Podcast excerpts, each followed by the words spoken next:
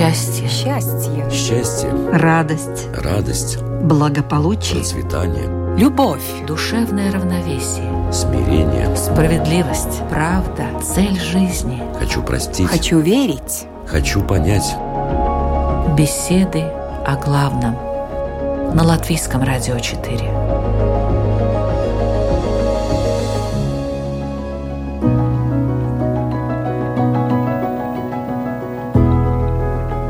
Здравствуйте, уважаемые радиослушатели. Это программа «Беседы о главном» в студии Латвийского радио 4 Людмила Вавинска. Брать на себя ответственность, уклоняться от ответственности, понимать свою ответственность. Как часто мы повторяем или слышим эти слова по отношению к себе или другим людям – Интересно, что наравне с уже извечными вопросами «кто виноват и что делать», вопрос о мере ответственности не менее, а даже более важен для того, чтобы не наступать на одни и те же грабли постоянно. Как-то я сказала одному депутату Сейма, если бы каждый народный избранник нес за каждое нажатие кнопки «за» или «против» персональную и серьезную ответственность, непродуманных, недальновидных законов принималось бы меньше. Он мне ответил – вот когда попадете в парламент, тогда и примите такое решение. Никто не хочет брать на себя персональную ответственность за то, что влияет на жизнь и благополучие многих людей. Только глупый человек этого не понимает. Ну что ж, давайте разберемся с этим странным понятием ответственность. Удастся ли нам ее избежать? Когда нам принимать ее на себя? И хорошо ли спят по ночам безответственные люди? Беседа о главном – как поделить ответственность между собой и миром. Эту тему сегодня будут обсуждать буддист Игорь Домнин. Добрый день. И раввин Исраиль Айзеншарф. Здравствуйте. И мы начинаем.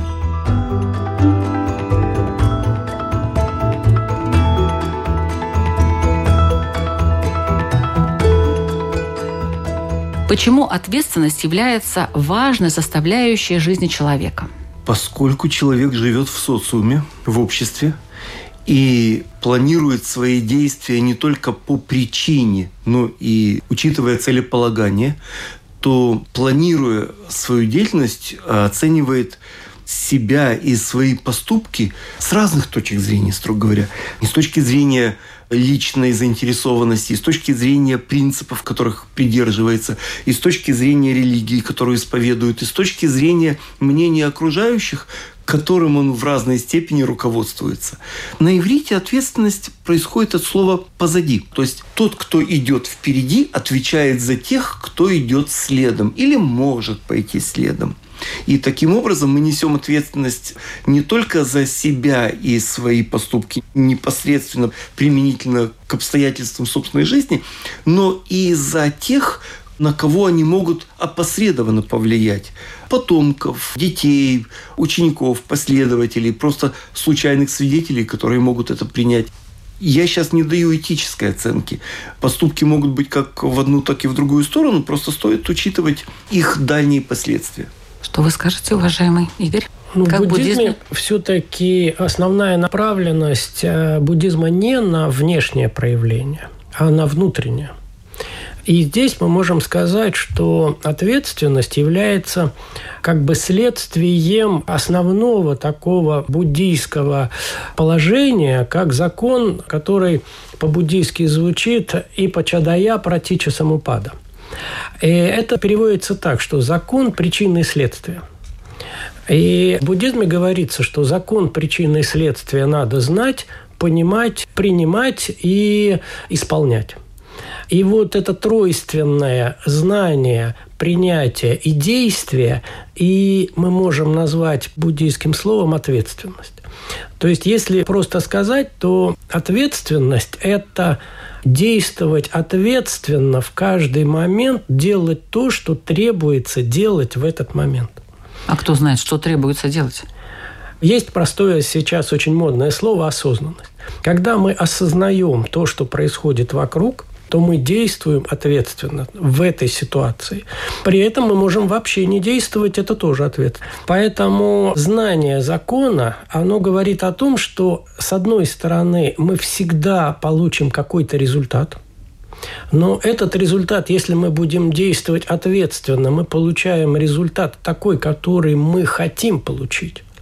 А если мы действуем не понимая этого закона, то есть действуем безответственно, мы получаем результат, который мы не хотим получить, а который получился сам по себе. Понятно. Ну вот насчет того, э, насколько вообще, в какой мере брать на себя ответственность, это мы попозже немножко поговорим.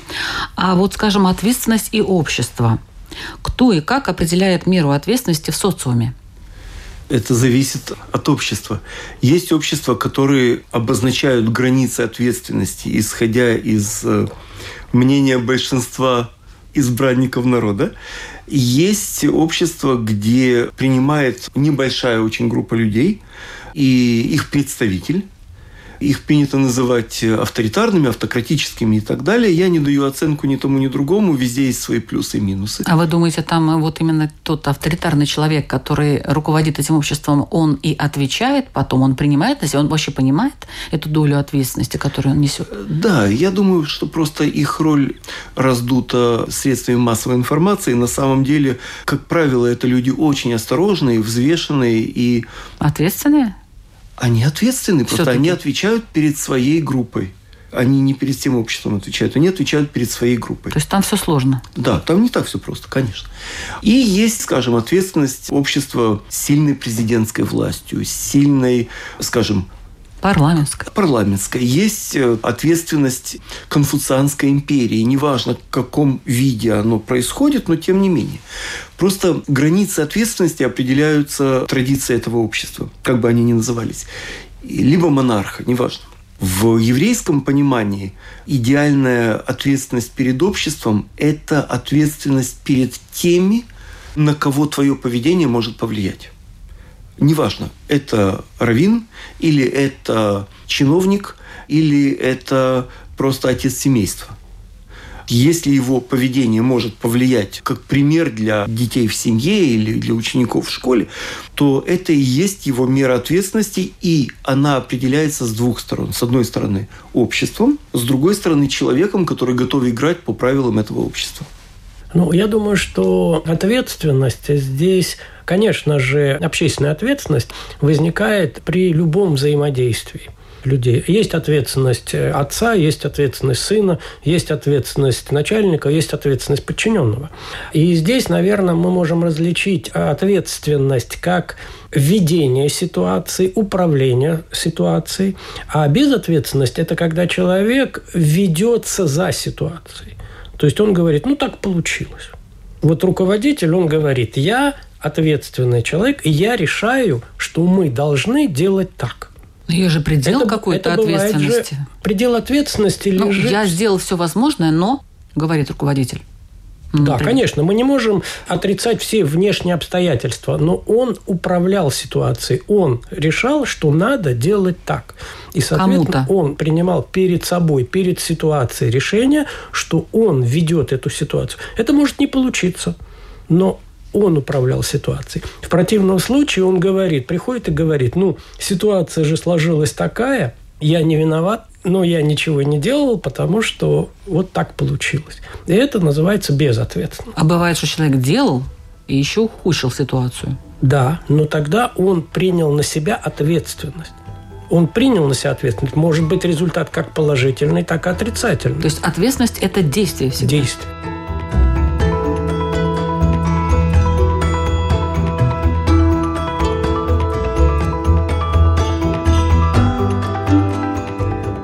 Ответственность – это действие. И ответственность – это один из атрибутов Бога. Потому что ответственность возникает только при условии свободы выбора.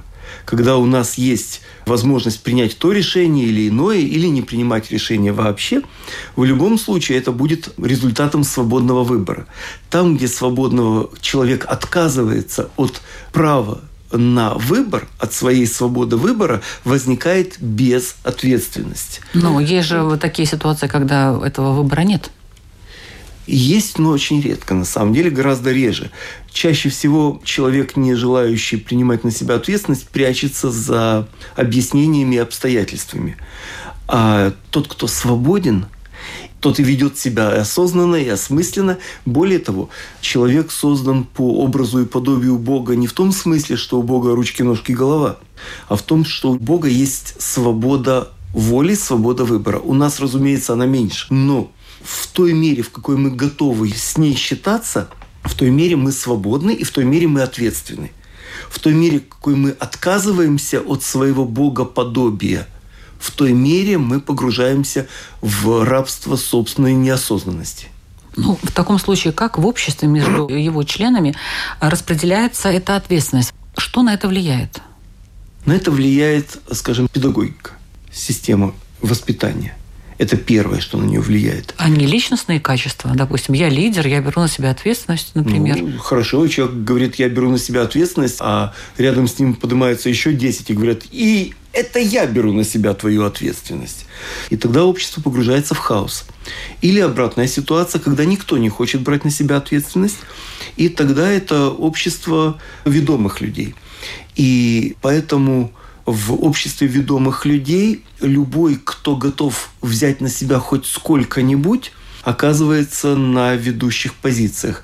Это иллюстрируется китайской поговоркой, что в джунглях без тигра и обезьяна царь. Когда общество мельчает, мельчают его лидеры. Но в связи с чем бывают такие перекосы? И вообще в какую сторону больше всего? Есть какие-то наблюдения в буддизме, например? Я думаю, что буддизм не рассматривает такие общественные все-таки явления. Здесь мы можем говорить с точки зрения буддийского учения, исходя из личного, может быть, опыта. Это очень много зависит от взаимодействия в обществе, от идей, которые существуют в обществе, от материального обеспечения общества, от обучения, от очень много зависит. Но дело в том, что в мире не существует ситуации, при которой нет свободы выбора и нет возможности выбора. Выбор есть всегда. Он очень трудный бывает, он очень завуалированный бывает, но выбор есть всегда. И буддизм говорит, что в мире все, что случается, зависит от человека. Это человек сам принимает решение и всегда принимает решение. Но может ли быть такая ситуация, когда вот группа буддистов идет за кем-то, за каким-то лидером? Обязательно идет.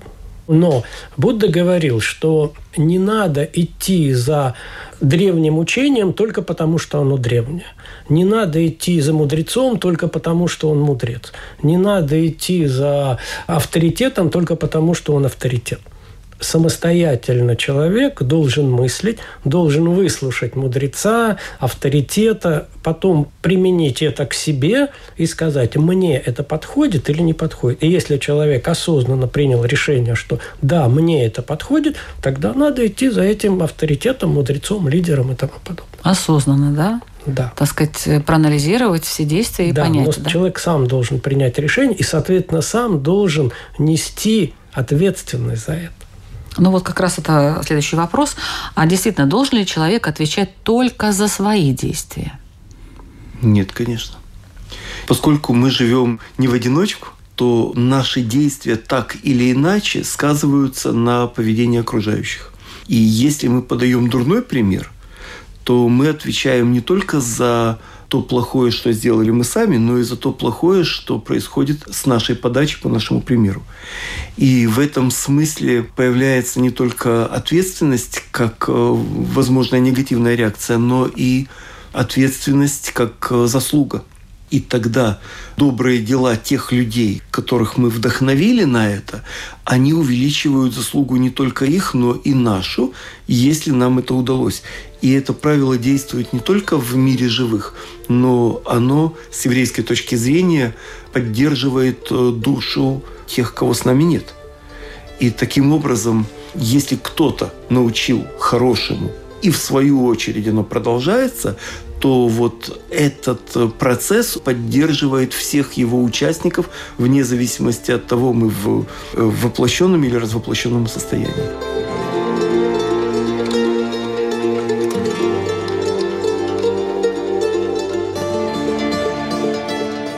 Я напоминаю, что вы слушаете программу «Беседы о главном». Сегодня мы обсуждаем тему «Как поделить ответственность между собой и миром». В обсуждении участвуют раввин Исраиль Азеншарф и буддист Игорь Домнин.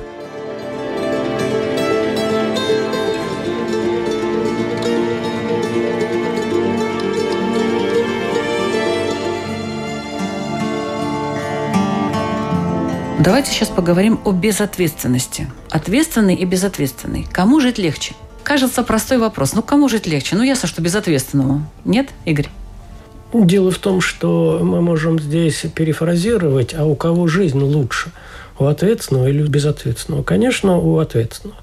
Потому что ответственный живет в соответствии с своей жизнью, он стремится делать умелые действия, соответственно, умелые действия приводят к меньшему страданию. Если человек безответственный, он совершает неосознанные действия, так получилось, в результате обычно получается не очень хорошо. И обычно он потом живет и говорит, ну вот все вокруг виноваты, вот у меня семья плохая, дети плохие, страна плохая, все плохое. Потому что он не принимал решения самостоятельно. Я думаю, что этот вопрос следует разделить на двое. На тактическом уровне, здесь и сейчас, на конъюнктурном, безответственному, конечно, жить легче. Но с точки зрения стратегических задач, то есть что считать собой, что считать своей жизнью, что считать значимым результатом. И не обязательно, что отмерять ценность поступков и событий только линейкой этой жизни и этих событий. Есть еще и будущая жизнь, и много жизней.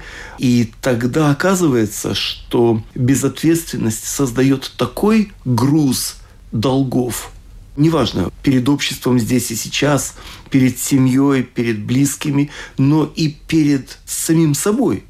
Огромный груз долгов, который никуда не денешь, с ним все равно придется что-то делать. Так зачем накапливать мешок неприятностей? Ну, так, наверное, человек не думает о том, что он накапливает. Просто не принимает решения. Просто не принимает решения, это значит, что ему все равно их придется принять. Никуда не денется. Если наша жизнь состоит из э, событий и переживаний, и понимания их, осознания их, то все равно осознать придется. То есть можно, конечно, уйти в наркотики, не дай бог, и провести остаток дней где-нибудь под забором. Не суть. Но это значит, что эту жизнь и этот опыт придется переживать заново в других условиях, гораздо более жестких. Поэтому разные конфессии призывают к ответственному поведению в каждый отдельно взятый момент, насколько это возможно. Я думаю, что здесь в этом вопросе можно рассмотреть, а что такое жизнь. Потому что жизнь тогда, когда человек живет свою жизнь. И тогда он ответственно принимает и живет свою жизнь. Если он безответственный, он начинает жить чужую жизнь. Потому что всегда тогда кто-то возьмет его жизнь и будет жить его жизнь. А вот почему кто-то обязательно берет э, чужую жизнь? Ведь кому нужна чужая жизнь? Думаю, что у человека забирается энергия. Лидер, он почему лидер, почему энергичные такие, потому что он забирает жизнь вот этих людей, которые безответственны. Которые идут со... за ним, да, не думая. Да, со свободой воли передается и та энергия, которая требует для принятия свободы воли. Глубоко мы тут копнули. Есть и такое, но бывает, что и чаще всего бывает, что не лидер забирает, а просто толпа отдает, да. делегирует ответственность, избавляется просто, от нее. Да. Просто избавляется, как от ненужного обременительного груза. И иногда эта энергия может наложиться на человека, который очень этого не хочет. Да. Скажем, Моисей пять раз отказывался возглавить евреев, когда ему Бог сказал об этом. Он не хотел. И ему делегировали эти все социальные необходимости, ему делегировали просто охотно, потому что это было общество недавних рабов. И вот этот опыт, чью свободную волю мы готовы организовать с тем, чтобы помочь человеку или обществу, или воспользоваться человеком и обществом в своих целях. Вот здесь разница между лидером положительным – и лидером разрушительным.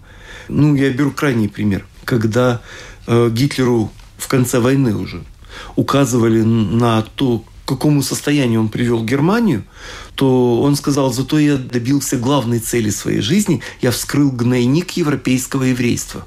О немцах он говорил в третьем лице – и русские, как они формулировали, русские танки на мостовых немецких городов его огорчали меньше, чем радовала возможность убить побольше невинных людей. То есть мы говорим о том, что он лидер, безусловно. И ему делегировали эти возможности, но воспользовался он ими против тех, кто их ему делегировал. А так часто бывает, кстати. Да. Обратите внимание, сколько бы ни было революций, в конце концов, всех ожидает очень грустная судьба, которые были рядом с лидером. Лидеры, они жестоки бывают. Дело в том, что здесь получается так, что у любой причины есть следствие. И когда следствие неправильных действий лидера – оно раскладывается на всех, которые ему дали эти полномочия. Особенно ближний, да, ближний круг. придется. Ближний и поэтому круг. немецкий народ отвечал за действия Гитлера. И поэтому, когда говорят, существует ли коллективная вина, коллективная ответственность. Коллективная вина, может, и не существует, но коллективная ответственность обязательно существует. Потому что если вы передали полномочия какому-то лидеру, и он совершил ошибку, то его ответственность ляжет на вас.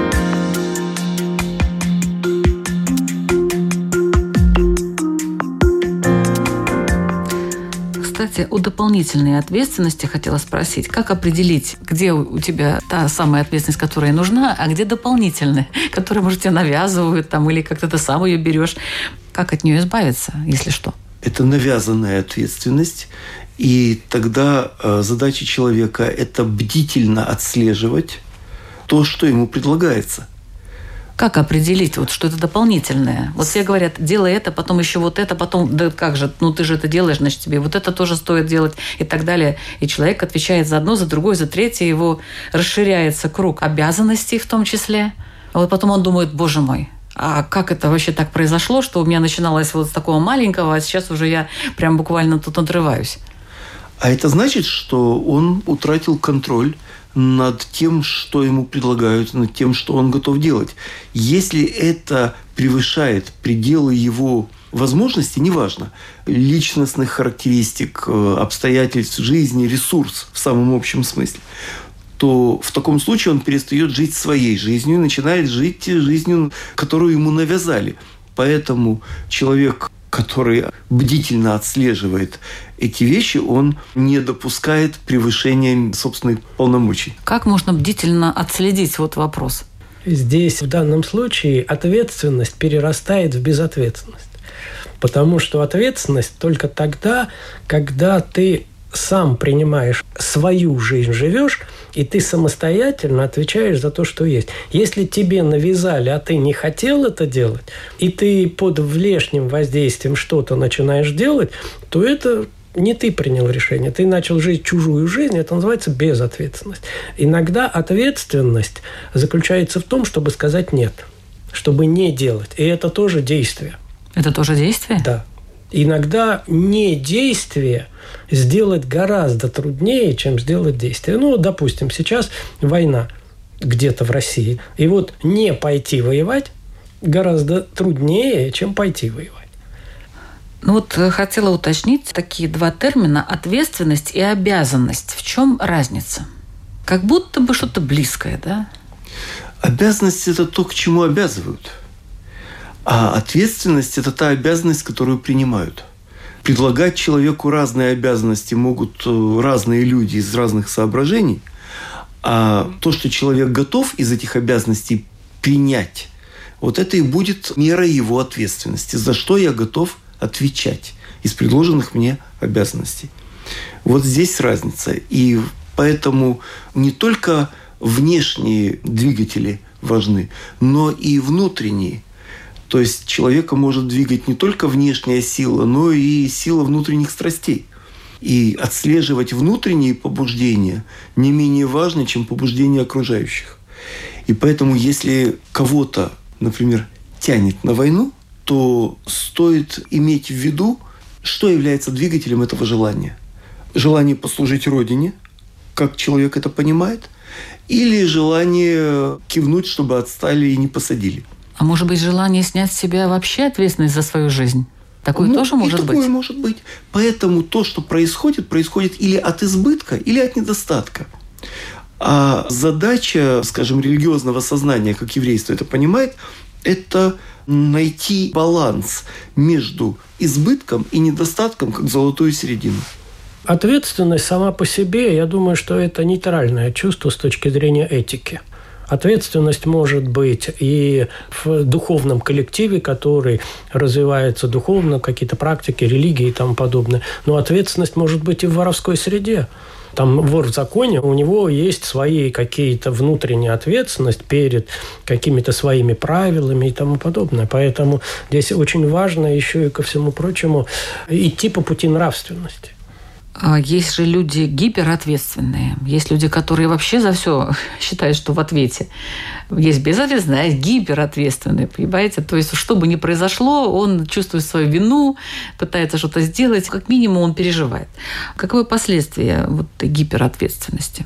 Как мы уже говорили перед этим, это один из вариантов безответственности. Потому что... А человек говорит, я вообще-то такой ответственный, я вот прям за все, за все, за все. Вот что бы ни происходило, где бы ни происходило, я чувствую, вот, что я за это отвечаю.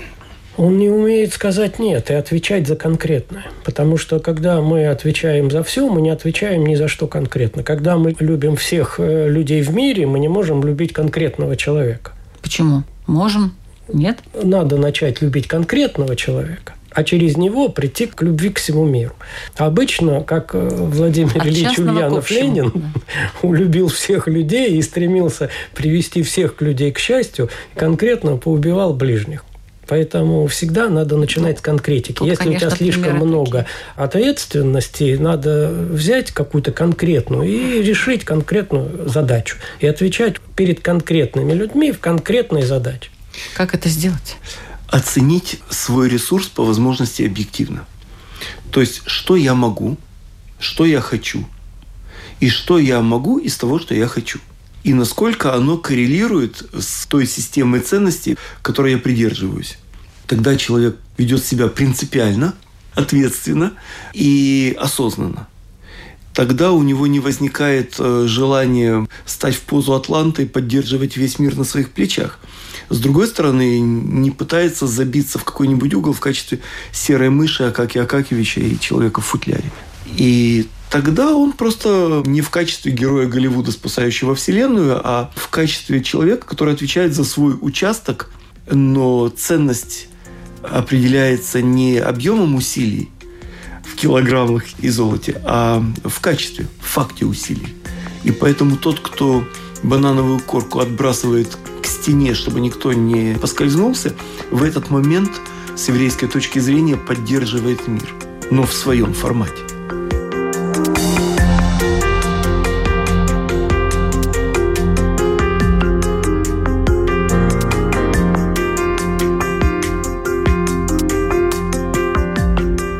Сложный сейчас будет вопрос, а как насчет ответственности за тех, кого мы приручили? Ой, тяжелый вопрос.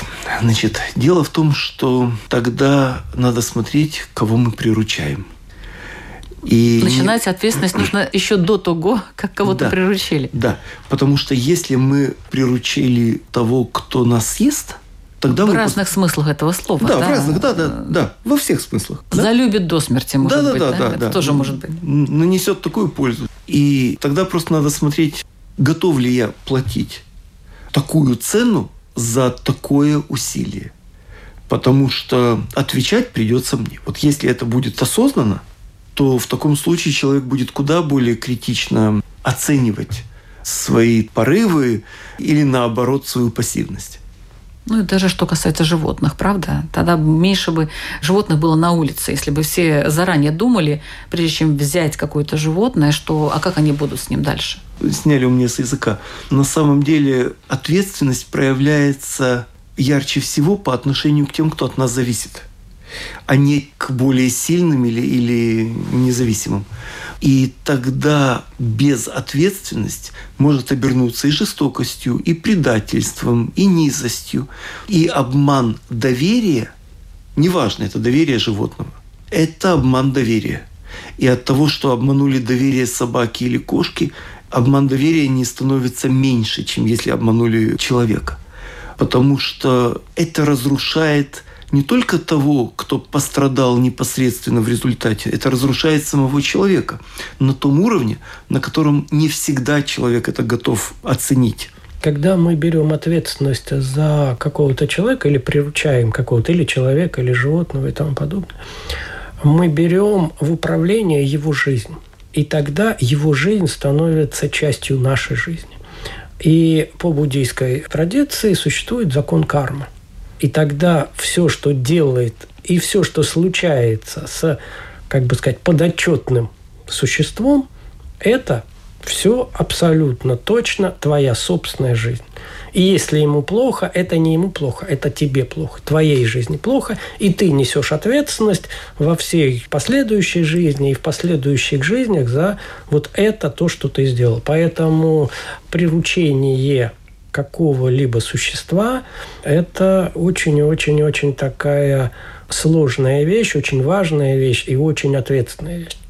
В этом плане очень хорошо, по-моему, Сент-Экзюпери написал. Да, да. Мы в ответе за тех, кого мы... Да даже не в этом смысле. Он показал, как, как этот лисенок Да, да. принял решение Да, да. быть зависимым от э, этого маленького принца. Ведь он принял решение. И потом сам же и поплатился, кстати, за это. Да. В Таре, то есть в Пятикнижии Моисеевым, очень редко объясняется смысл заповедей. Но вот как раз по этому поводу есть иллюстрация. Э, Написано так, что если тебе принадлежит животное, то раньше, чем сесть кушать самому, надо накормить его. А комментарий говорит, даже если это животное находится на расстоянии 5 километров, и некому его накормить, то есть не договорился, безответственно подошел к вопросу, то в таком случае надо пройти 10 километров, 5 туда накормить и 5 обратно, и только потом сесть кушать. И написано, чтобы быть ему Богом. То есть Тара объясняет божественность человеческой природы через ответственность. Понятно, что человек не Бог. Мы никого не считаем Богом, никакое существо из э, живших, живущих или будущих когда-либо. Но сам призыв к более высокому духовному качеству идет через ответственность на примере того, кто от нас зависит. Я здесь добавлю уже не буддийской, а исходя из ветхозаветной традиции, что когда говорится по поводу того, что ты должен быть по отношению к животному Богом, то Бог по отношению к человеку дал ему самое важное – свободу воли. Он ему дал свободу. И поэтому, когда мы приручаем какое-то существо, то это существо надо создать условия, чтобы оно жило не так, как я хочу, а так, как оно хочет. И поэтому, когда я приучаю собаку, допустим, то обычно мы что делаем? Мы заставляем ее делать то, что мы хотим. Мы ее приучаем там сидеть, э, гулять, когда надо, слушаться меня, сидеть. Кто из людей хотел бы, чтобы его так приучали? Бог не дал так человек. Он бы мог сделать человека точно так же, посадить в золотую клетку и по команде, чтобы человек жил. А мы что делаем относительно животных? Вместо того, чтобы приучить, мы берем это животное и даем ему свободу, как оно хочет жить, мы сажаем его в золотую клетку. Тяжелый вопрос. Ну, э, в конце вот хотела все-таки от вас услышать мнение, можно ли быть ответственным и спать спокойно? Игорь. По-моему, только ответственный человек может спать спокойно. Потому что ответственность – это не только отвечать, но и принимать то, что происходит в результате действия. То есть я принимаю. От меня много чего не зависит в жизни, но я принимаю то, что я сделал все, что я мог в этой ситуации, и принять результаты этого действия. И тогда человек спит спокойно. Да, с еврейской точки зрения ответственность это больше относится к процессу, чем к результату. Мы отвечаем за процесс, не за результат. И если для процесса человек э, выложился в силу своего ресурса полностью, ну, у каждого он отличается, разумеется, то в таком случае он может спать спокойно. Если же он выложился не полностью, тогда его сон будет нарушен, потому что, он, может, я то еще не сделал, может, я еще это не сделал. А если он знает, что он все сделал, он спит спокойно. Есть пример, когда евреи, выйдя из Египта, подошли к Красному морю, и сзади погнался фараон, он там на колесницах, э, с трех сторон пустыни, сзади фараон с войском, впереди море, то нашелся один человек, Нахшон бен Аминадав, глава рода Иуда, который сказал, мое дело я отвечаю за процесс, это моя ответственность. И я пошел в море. Мне сказано идти, и я пошел в море. И тогда море расступилось. Как бы мы ни относились к этому рассказу, но здесь мы получаем абсолютно высокий рыцарский принцип. Делай, что должно, и пусть будет, как будет. Вот это и есть установка ответственного человека. Вопрос, на что направить эту ответственность, то, о чем Игорь говорил, этот вопрос остается, разумеется, актуальным для каждого из участников, поэтому сказано, когда у тебя будет вопрос – обращайся к мудрецам своего поколения. Во-первых, вопрос должен быть. Во-вторых, человек должен ответственно к нему подойти. И он должен обратиться к мудрецам, а не к дуракам своего поколения, не другого. А кого считать мудрецом, а кого дураком, вот это уже выбор самого человека.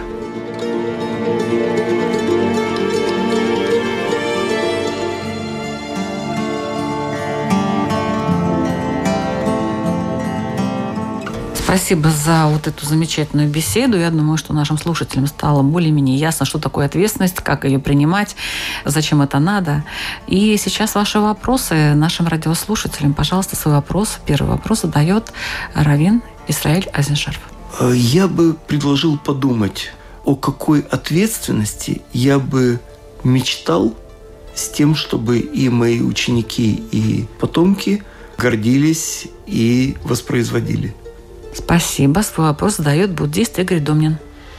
Я бы спросил, может быть, даже предложил бы подумать в ближайшее время, вот конкретные минуты, какие действия вы предпринимаете, уважаемые радиослушатели, ответственно, а какие безответственно?